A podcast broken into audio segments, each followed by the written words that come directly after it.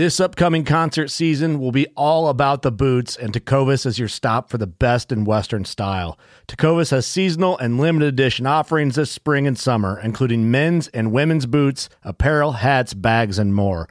All Tecovas boots are made by hand in a time honored tradition with timeless styles that are always on trend. And Tecovas has first wear comfort with little to no break in period. It's hard to find this level of comfort paired with this level of style. Stop by your local Tecovas store, have a complimentary drink or two, that's WCB style, and shop new styles. The smell of fresh leather and friendly staff are at your service. Many stores even have leather custom branding to make your boots truly personalized. And with regular live music and events, there's no in store experience like it. If you can't make it into a store, just visit tecovas.com. That's T E C O V A S.com. They offer free shipping on all boots, as well as free returns and exchanges, and ship right to your door. Go to tecovas.com and find your new favorite pair of boots today. Fishing like a local isn't just about catching fish. It's about connecting with the environment and the people who call it home. It's about hearing the stories and traditions that have been passed down for generations and sharing unforgettable moments with the people you meet along the way. Fishing like a local is having an experience that stays with you forever. And with Fishing Booker, you can experience it too, no matter where you are. Discover your next adventure on Fishing Booker.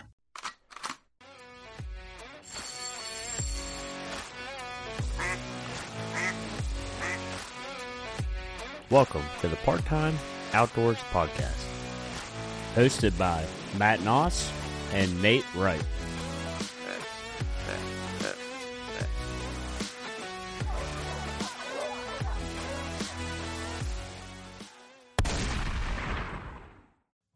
Welcome back, guys. Part time outdoors here. This is Nate. Um, this is going to be episode three. Uh, I want to go over here and touch base with Matt on who we have coming on.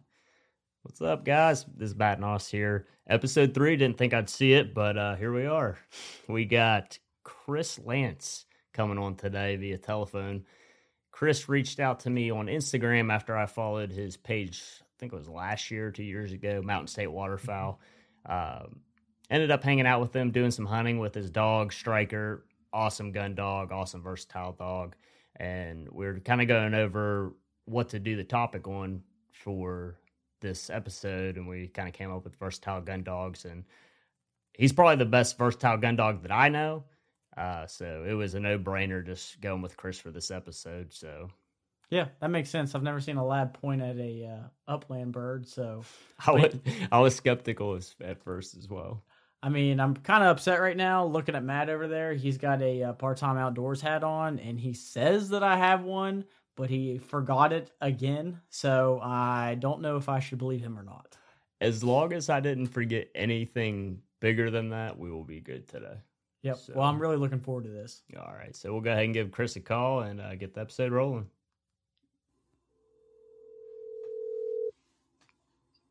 What's going on, buddy? Chris, what's up, man? How's you? How you doing? I'm doing well. Yourself? Oh, I'm doing good. Sorry, we're a little bit late living up to our name today. Nate worked a uh, a night shift, and then he worked all day after his night shift at his other job, and then we just rolled through the door. So uh, we're ready to go. Yeah, ready, fired up, ready to get this going and uh, talk to you. Hey, Nate. How you doing? Oh, not too bad. I heard a lot of good things about you from Matt, so really looking forward to this. I Well, lied a lot. deal. You, you lied. You lied a lot. All right, Well, let- Nate and Matt's told me a lot about you, and hopefully we can get out this year and do a little bit of a little bit of hunting together. No doubt. I, I enjoy watching your uh, your chocolate lab and all that good stuff. He's not a chocolate lab. oh, Black Lab. black lab. Sorry, I get them I'll mixed up. fight you over. I'll fight you over that one, Nate. Oh, the first punch has been thrown. So we'll go ahead and get started here. Uh, our guest today, Chris Lance. He's the co-founder of Mountain State Waterfowl. They have a Instagram page with great content, and then you guys also have a YouTube page with lots of cool videos. I've enjoyed watching that. So the main topic of discussion today that we're going to talk about is versatile gun dogs. Chris has an awesome dog. His name's Striker, and I've personally seen him work, and he is a true personal or versatile. He's personal too, versatile gun dog. So, Chris, if you just want to go ahead and just take us through and tell us uh, what you think a versatile gun dog is, and tell us a little about yourself and Striker. Oh, sure thing, man. I, first of all, appreciate you guys having me on the podcast today. I know you guys are doing a lot of great things on uh, on your end. Uh, Matt's hunted with Striker. Did you hunt with Striker one time last year? I believe. We, yeah, one we time. Hunted, we, hunted, we hunted pheasants with them. Yeah, it was about and, like uh, ten degrees. oh yeah, it was free. Yeah, freezing cold, snow everywhere. And I remember the the first the first time you saw him, we were having the conversation about hunting with a black lab, and you weren't too sure about it because you come from the world of German short hair pointers, right. more more traditional upland dogs.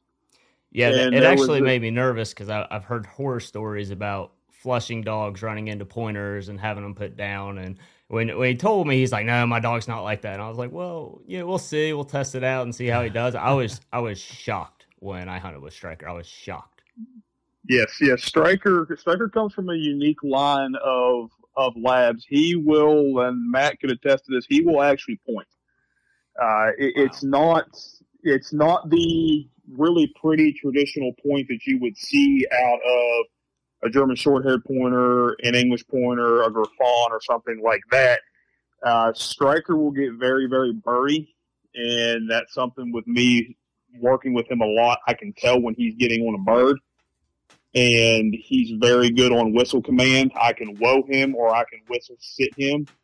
And uh, there's actually a really cool video on our Instagram page of Striker sitting and just staring at a pheasant on a farm hunt that was maybe two feet in front of him, Matt. And uh, it, it's a it's a very very unique bloodline. Uh, his his bloodline comes from a kennel out on the western side of Dayton called Blazing Red, uh, Blazing Red Gun Dogs, Blazing Red Kennels. Uh, his father and his grandfather came out of that kennel and he was bred.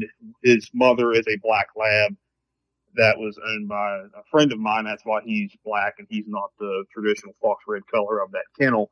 But they pride themselves there in pointing labs, and I've, I've seen multiple dogs out of, out of that kennel work, and it's a it's a very very unique trait within labs. Uh, Chris, uh, you know, as far as you know, obviously obviously the bloodline has a huge impact on the dog that you get. Um, going out of that, you know, as far as like training, how did you break it down, separate the two as far as the upland versus you know the waterfowl type? Um, you know, how did you, as far as you know, start from scratch with your with Striker? So I've had Striker since he was eight weeks old. I've actually been handling him since he was two weeks old. Uh, two of my very good friends, one has his mother, one has his father. So as soon as the puppies were old enough to be handled, uh, to be uh, picked up from the from the mother, I was over at my friend's house two or three nights a week. Uh, had Striker picked out from two weeks old. I've had him since he was eight weeks old. Uh, my my opinion is that any any retriever training, any dog training in general, the foundation of that is basic obedience. Uh, Striker has been in basic obedience class since he was maybe 10 or 12 weeks old. We went through canine good behavior, canine good citizen, things like that. We learned the basics. And I I did the basics with him up until he was about seven months old, right when his adult teeth came in. He actually went to Blazing Red Kennel for four months, and they did a phenomenal job working him with Upland. They force fetched him. They introduced him to live birds, introduced him to gunfire. When I got him back, he was 11 months old, and he had never been on waterfowl. Okay.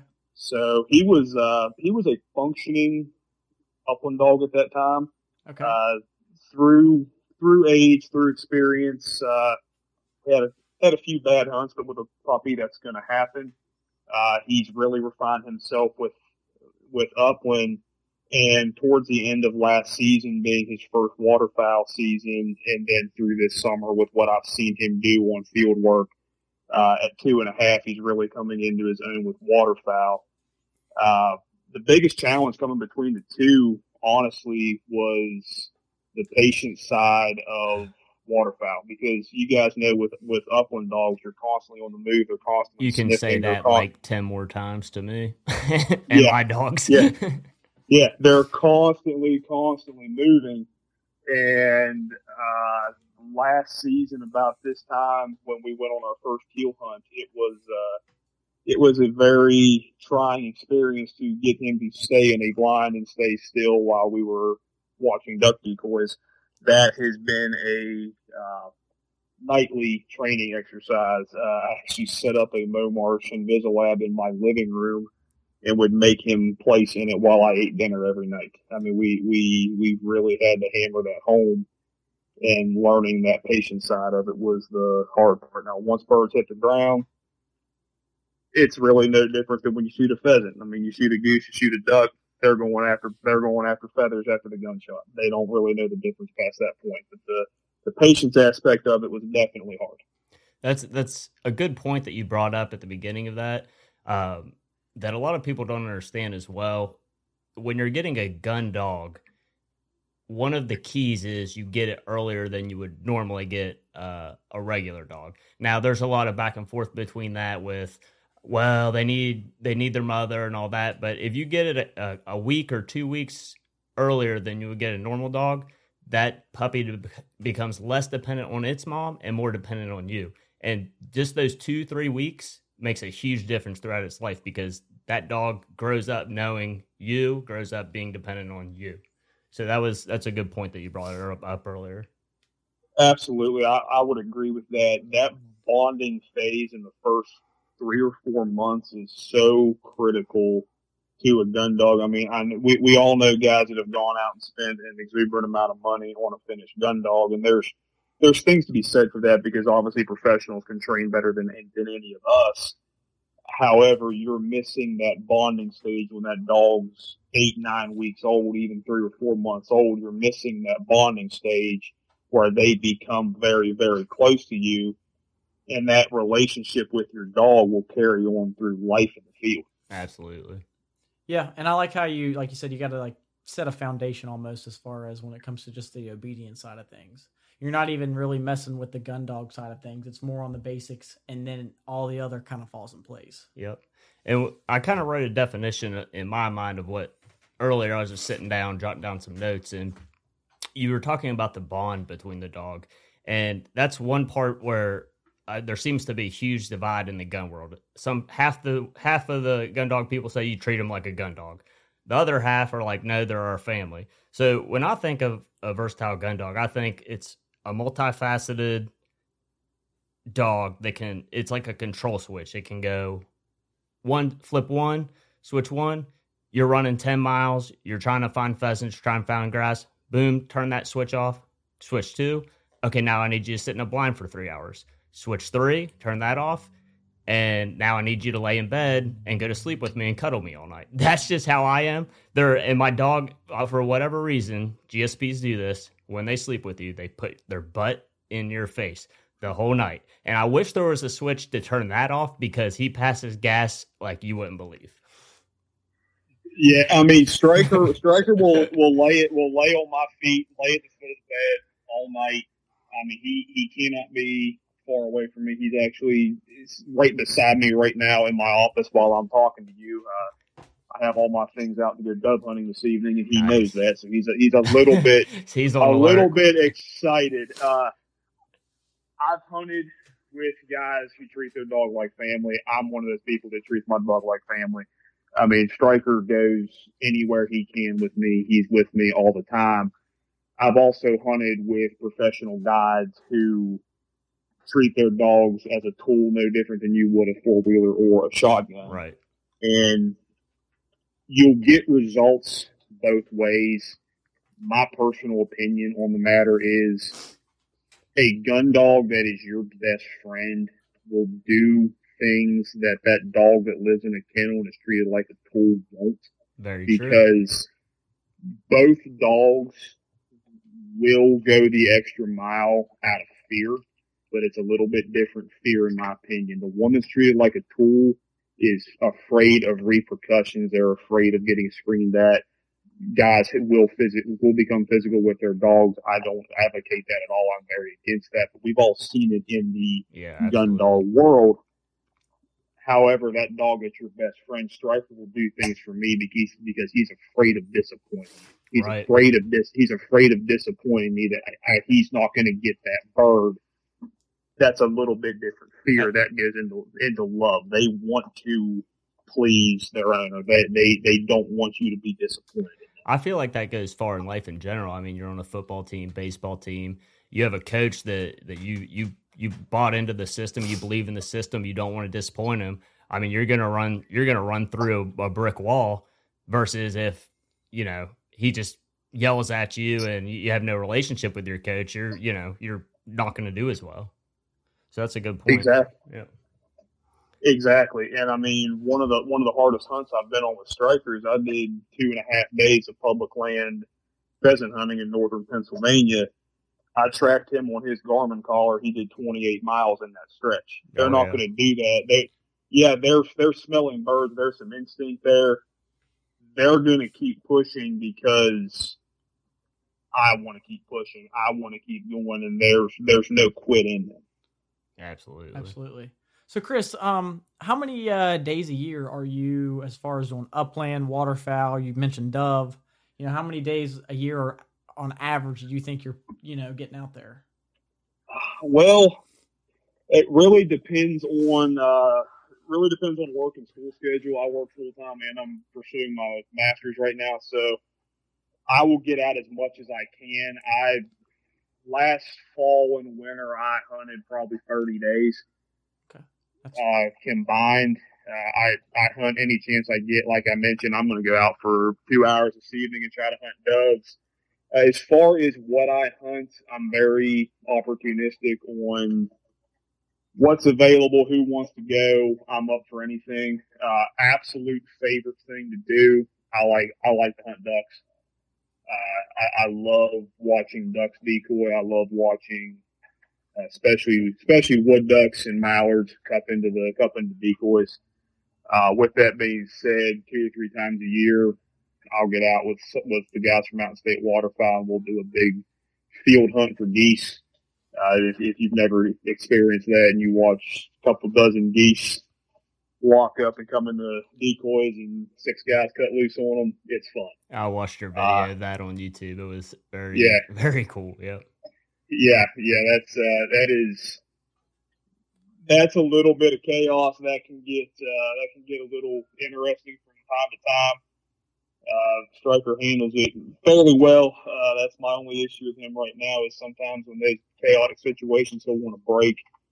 But uh, actually, I'm, I'm starting him on the uh, gun dog tether system that a lot of guys are going to this year for the goose for the for the goose field. Uh, what did you What'd in- you say it was? uh, it's a product by Gundog Supply. Uh, Russell Ramsey's been advocating for it on his podcast and his Instagram page. It's basically a tether that's a leash with a string attached to it. It's got a buckle.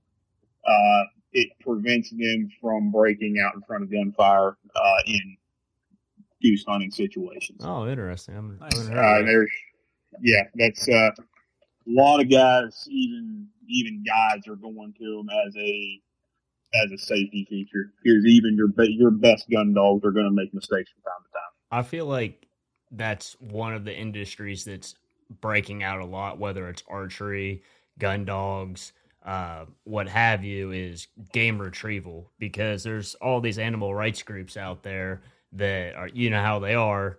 And there's certain hunters, unfortunately, that, you know, they'll shoot things and they'll look for two minutes. And if they can't find them, they'll just let them go. So I, that's another thing about versatile gun dogs is probably one of the most important things is one that can retrieve the game that you shoot. Well, that's something that uh, coming from the waterfowl world, guys that have been around your traditional retrievers when they hunt with striker, at first they don't understand what he's doing. Right. because a traditional retriever, you line them on that on that far cripple, they're going to run as hard and fast as they can until you give them that whistle stop, give them back, give them over wherever they need, they need to go. Striker will run 50, 60 yards at a time, and then he'll stop and look at me, almost asking if he needs to keep going. And then once he gets to a point, you'll watch him start to quarter and start to sniff with his nose to the ground, just like he's hunting pheasants.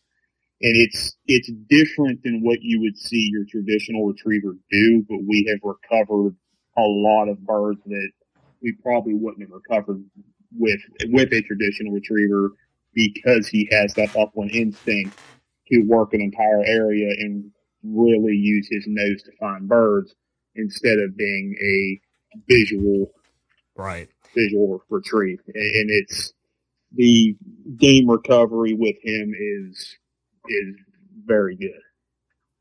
Yeah, that's uh that's one of the big things too that starting out I didn't know everyone gets their first bird dog. They put the the feather on the string and they they get their first point and you know that's okay the first time you do it once and then you put it away because that's one of the big things these dogs will start getting used to using their eyes instead of their nose and they'll start trying to see the game and there's nothing more important than a dog's nose. So that, that's definitely a good point.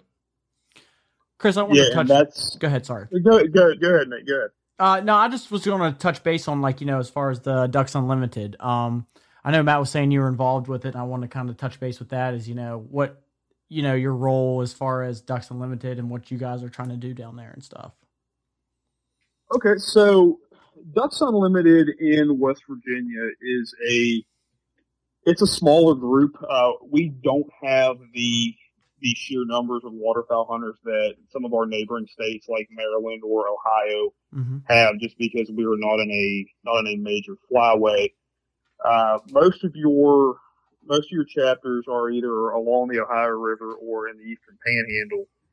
Uh, I'm one of the founding members of the uh, Middle Island chapter, which is chapter we just started this this year, and we encompass Parkersburg, St. Mary's, Tyler County area.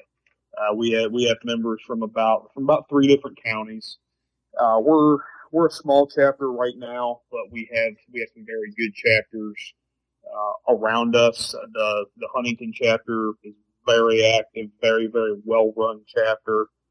Uh, one of our uh, members of Mountain State Waterfowl is the state chairman for Ducks Unlimited, so we have a very good resource there. He's he's obviously a member of our of our chapter as well, being being down here. So trying to get off the ground, trying to get some more members. Uh, we're planning a banquet right now. It looks like it's going to be in February. Uh, there's some there were some scheduling conflicts. We were going to try to get in before duck season, but at this point, uh, that's logistically not going to happen. So we're aiming to do our first banquet right after the 21-22 season. Okay. Okay. Well, um, you mentioned flyway uh, touch base on that, on your thoughts on that. You know what I mean? Like, obviously, you have more opportunity, I guess I would say, when you're in a you know a flyway zone and everything. You know, but there's a lot of people that get discouraged when they say, "Oh, West Virginia doesn't flyway zone; it's not much of a waterfowl state." You know, kind of touch base on that as far as what you think. You know, it's kind of getting out there, using your resources, really, you know, putting in the work as far as finding the right place to you know hunt finding the right place to hunt is key. I hunt mostly public land. Uh, I hunt the the wildlife management areas that our state DNR has provided for us. Mm-hmm. Uh, the goose hunts you see on our on our YouTube channel that's that's a that's a private piece of property okay. that that the group has access to. But anything else you've seen, uh, especially the solo hunts with me, are a public land area either in West Virginia or in Ohio. Mm-hmm. Uh, I, that's something that I try to pride myself on is anybody can go out and hunt the same areas that I do. Yeah. I think one of the biggest things that people get discouraged in around here is they see what goes on in, in, in other states and where social media, podcast, Instagram are great because they've brought so many hunters together and we, we have a way to communicate.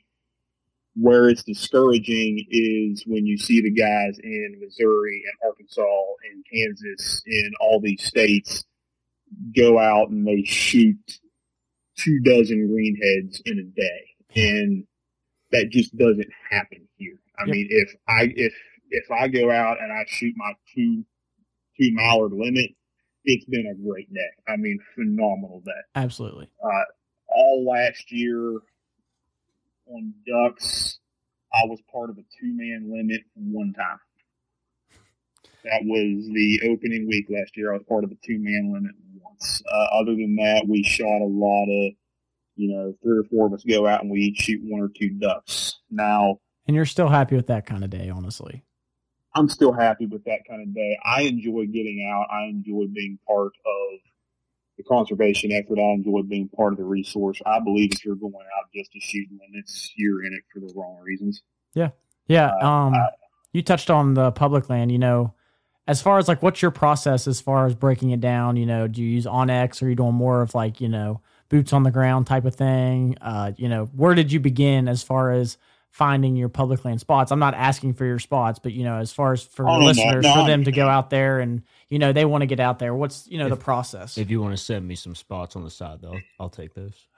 I will, Matt, Matt, I've already told you. I'm, you couple, I'm going. I'm, I'm going to blindfold you for the trip down, but I'm going to take you to a couple spots, y'all.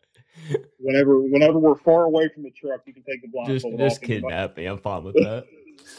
uh, the the public land areas in in West Virginia. I mean, anybody can go on the, on the DNR's website and look and see what they're what's what's available, and that's really where I started. And I use onX to take a large piece of property, a large public land area, and I start to break it down into areas of interest. Mm-hmm. So most of my scouting starts in July and August uh, especially in areas that I've never been to. And what I'm doing is I'm out walking them and I'm looking for access. Like, okay, if I'm going to hunt this backwater, if I'm going to hunt this marsh, like, how am I going to get in there? How am I going to set up? What's it going to look like? And trying to visualize, especially what's it's going to look like when the first frost hits and a lot of that aquatic vegetation, the big out of the water vegetation starts to die off. Mm-hmm what is this going to look like for me? And then a lot of my scouting is done on the fly in the middle of season, and that's something. Uh, that's something that I think deer hunters, uh, some upland hunters, uh, guys that aren't in the waterfowl community don't understand. Is waterfowl move a lot. It's a very dynamic hunting season. You're dealing with a migratory bird. Yeah. So there's a lot of days that when I hunt, I'm going to hunt till from daylight to like 10 o'clock in the morning. And then I'm driving around, walking around these large areas with a spotting scope and binoculars and I'm looking for birds. And I'm trying to take very detailed notes on, okay, it's 11 o'clock in the morning and I, they're on this pond. Okay. They're on this. So where's the logical place that they came from, where's the logical place they're going to next, and I'm trying to put the put the puzzle together. Yeah. Now, where it becomes very difficult is you go back next week, those birds may not be there anymore. So you're trying to constantly go on the most recent information. Okay. And there have been times, and I will do it again, where I have hunted uh, Green Bottom Wildlife Management Area in Huntington and I have driven the Ohio River all the way to New Martinsville looking looking for birds. So let me let me uh, give you a scenario here. So let's just say, Chris, you uh, you finish up a morning. It's ten thirty. You're walking around, and uh, you know you're on some public land. I guess I would say, and you're so oh, I'm gonna go over here and check this marsh out. And you do spot some ducks. Um, what's your game plan from there? What are you doing? Are you are you trying to hunt them today? Are you trying to hunt them tomorrow? You know what as far as see ducks it's a new area. Where do you go from there? Where i'm going from there is ideally i'd like to come back the, the next morning. I mean that's why my i will actually hunt a little bit shorter day on saturday Okay. Uh, being the you know typical guy, I have the I have the weekend you know part time outdoorsman. I have the I have the I have the weekend to hunt, so I will actually hunt a little bit less on Saturday, and I will go drive and I will scout Saturday midday because those ducks obviously wherever they are midday is where they want to be for the day. They came they they came there to loaf, they came there to feed, and that's where I'm going to set up the next day because that's clearly where a duck wants to be. I mean, you can you can decoy them, you can call them while they're passing overhead, and that's sometimes successful, but it's tremendously more productive to decoy them and call them into somewhere they already want to be. Yeah, Uh, that's what me me and Nate are uh, world class callers for for ducks. Oh, yeah. We Uh, won't go down that. Route. We road. do pretty good calling crows in. Yeah. Saw a lot of crows. They're like something dead over Yes. here. Yeah. No, you got you guys. Uh, I, I hear guys like you on the public marches all the time. And, uh, I, I mean, I will I will say this on the air because I know that people can't help themselves when you put duck calls around their neck. I try not to call. I would rather I would rather just be quiet, run some motion decoys because you, everybody out there has bought seven different duck calls and they don't know how to use any of them and they wear them around they wear them around their neck Guilty. and and I and I'm not gonna claim. I'm not gonna tell you I'm I'm a good duck caller. I, I am average on a good day, and I I've learned to shut up because when you hear everybody highballing at every pond on the public marsh, those ducks figure out real quick what's going on. Yep, expe- especially after a couple weeks into the season too. I mean, they get smart fast. Absolutely, they do. Absolutely, yeah. That's uh, that's my goal. Then figure out where the ducks want to be, and uh, I like being mobile. Uh, I try to carry as little gear as possible. I run as small of decoy spreads as possible, and I will I will outwalk a lot of hunters and get back into areas that a lot of hunters won't go. Right. I wish I could say that about decoys because I feel like Matt piled on like piles of decoys for me to carry in last year. you carried them in? Yeah, I think so. I don't remember that. so you you that's uh you were talking about goals. So I think that's that's one thing that's good for hunters each season to kind of establish at the start of your season or what are your goals. I try to always at least have two. That way when I accomplish one, I'm not like, okay, what's now? So, uh, Chris, give me two goals that you have for this season. It can be waterfowl, it can be hunting, whatever, uh, and then we'll give you ours. Well, one of my goals I've had for a while is actually upland. Uh, I want to Don't say West Virginia grouse. Don't say I it. want I, I I I will not say West Virginia grouse. I want to I want to harvest a grouse somewhere in this country with my dog. Matt Matt still doesn't believe me, but I've ran into a few actually. They're they're a woodcock. so that's uh, hey, you got one more goal. Uh, really just keep keep developing Striker. Uh, he did really really well last year. Uh, see what see what he can do. See what he can do this year, uh, and just meet as many people as I can in the in the hunting hunting community. I guess uh, that that's something else that I try to do. Uh, anytime I'm on public land, I'm I'm really not bashful about talking to people in parking lots, talking to people at the DNR station. Uh, I've met some really good friends that way. Uh, reaching out to people on Instagram. That's how Matt and I Yeah. met, met each other. That's how we met. Uh, yeah. Yeah. Uh, no, uh, little things that you hope happen. Uh, I did not shoot a banded banded duck last year. I You're know there- taking really, all my goals. yeah, there's really there's really nothing you can do on that one. Uh, I did. Uh, it was a team effort from Mountaineer from Mountain State Waterfowl, so we don't really know who was the official one to harvest it, but we did we did get a canvasback on the Ohio River last year. They pay Uh, they pay out for that, like twenty bucks or something. No, no, it's actually in my freezer right now. It needs to go to tax. it, it, it needs to go to taxidermist. It's still in my freezer.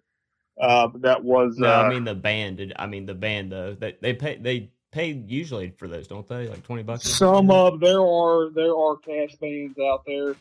Uh, those are really rare. Oh, uh, there gotcha. are there are cash bands. Well, then I'm switching my goal to cash band.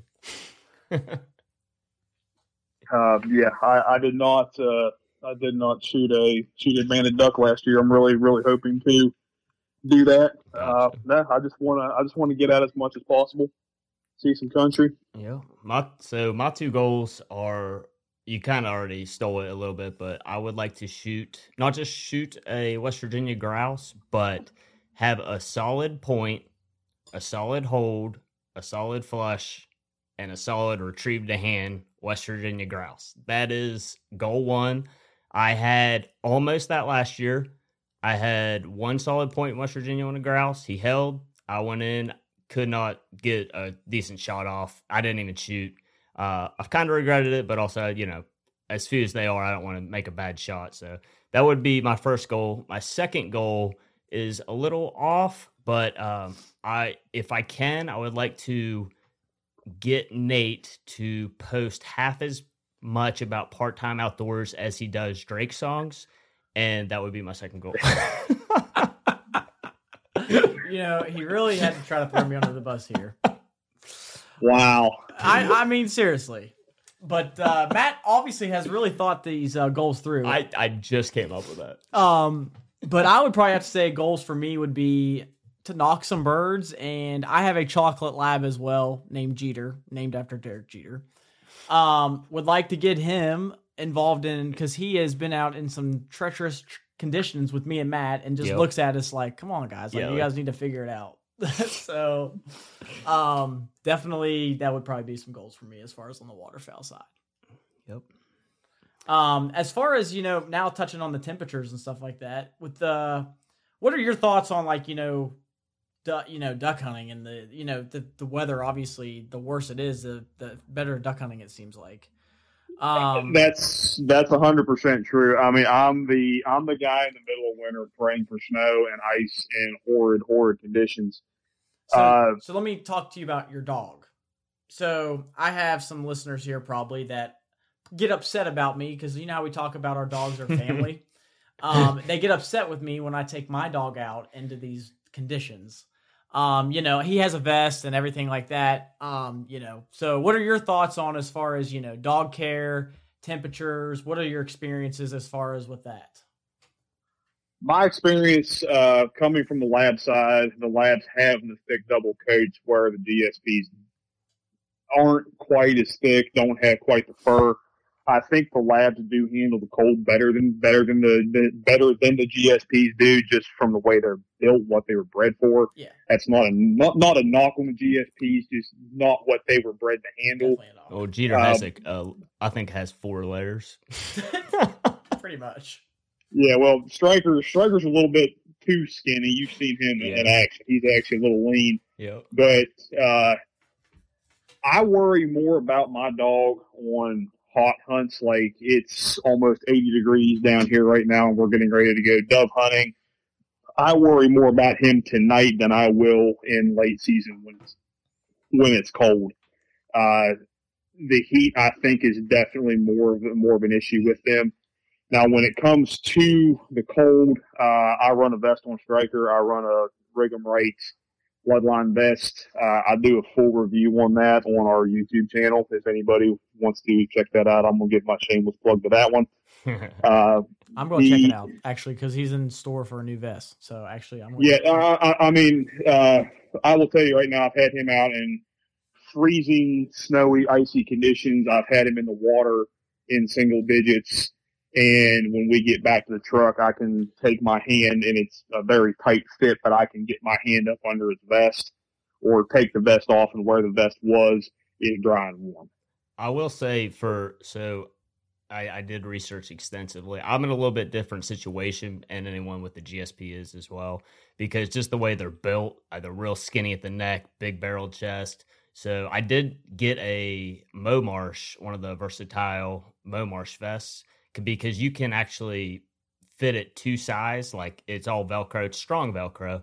But uh, I did put that on him the other night, and it, it fits like a glove. The Rig'em Rights, I really wanted to. I almost bought that. I did, um, but just because of the way that Miles is built, uh, is the reason I went with the uh, versatile Momar. So I'll, I'll have to keep you posted on how that goes. Which that's that's a very good point. When you're looking at waterfowl vests, these companies are gonna cut them to a lab because Yeah. most of your waterfowl hunters are gonna run a lab or a Chesapeake. Yeah. Uh, I think it, I think if you have a GSP, then the the Momarsh vest is is something to to consider. I run a vest on him in upland season as well. Uh, I have a orange chest protector uh, from Filson, and it's held up remarkably well to everything we've thrown at it. Uh, chest hasn't gotten cut cut up, nothing nothing like that, and I feel a little bit better having that high visibility on him whenever we're out hunting, especially on public land. Uh, one thing I do when it's really cold out is I always make sure that I treat his pads. Uh, Yeah, Um, absolutely. I bought it- Tough paw or I- Tough Paul, uh, next vet makes one Musher mush, Secret. musher. See, I was trying to think of the name. That, I, that's what I used a lot. I've had great success with mushers. Yeah, yeah, Musher's works really well. Uh, I bought the next vet at Rural King.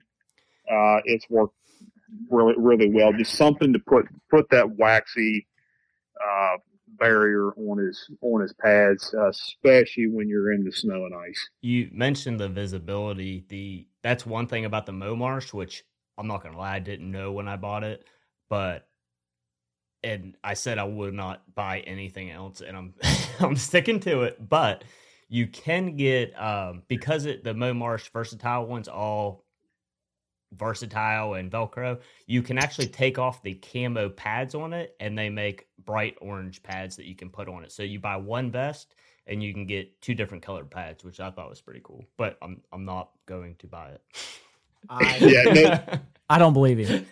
I know how this works.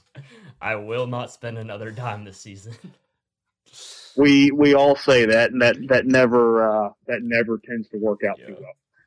so well we won't we won't keep you too long. I know you're trying to get out and get some uh, doves knocked. Um, but I, Chris, I appreciate you coming on and uh, you know, spitting some knowledge here towards us. Uh, you know, we all need to get together. That's for sure. Uh, me and Matt have been talking about that and need to get together and hunt. And even if we got to meet halfway or you know we have an idea, um, definitely be nice to get together in person and you know maybe try to uh, knock some waterfowl or some upland or something Yep. like that. for sure and i know you're probably shooting your boss ammo out there i got boss coming tomorrow so um, good luck with your doves today and i hope you're taking striker with you Oh yeah, striker striker's going. We're going to get him out in the field a little bit. Hopefully, hopefully knock a couple doves down. Let him get some get some feathers in his mouth again before season. But uh, yeah, as soon as the as soon as the ducks start flying, guys, I uh, I, I I will go anywhere within three states to hunt birds. So you just tell me when and where, and I will be, and I will be there with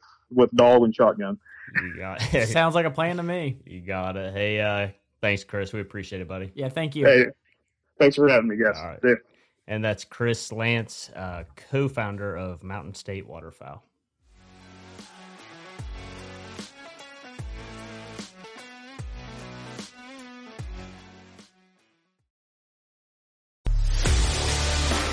life that has the stories to back it. A life to be proud of. It's a Winchester life. Yeah, baby. Six eight Western. Oh, mule deer, baby, right there. Tune in every Tuesday at 7 p.m. Eastern on Waypoint TV. Don't miss Mondays with Into the Blue, brought to you by Academy Sports and Outdoors. Every Monday night from 7 to 10 p.m. Eastern on Waypoint TV, the destination for outdoor entertainment.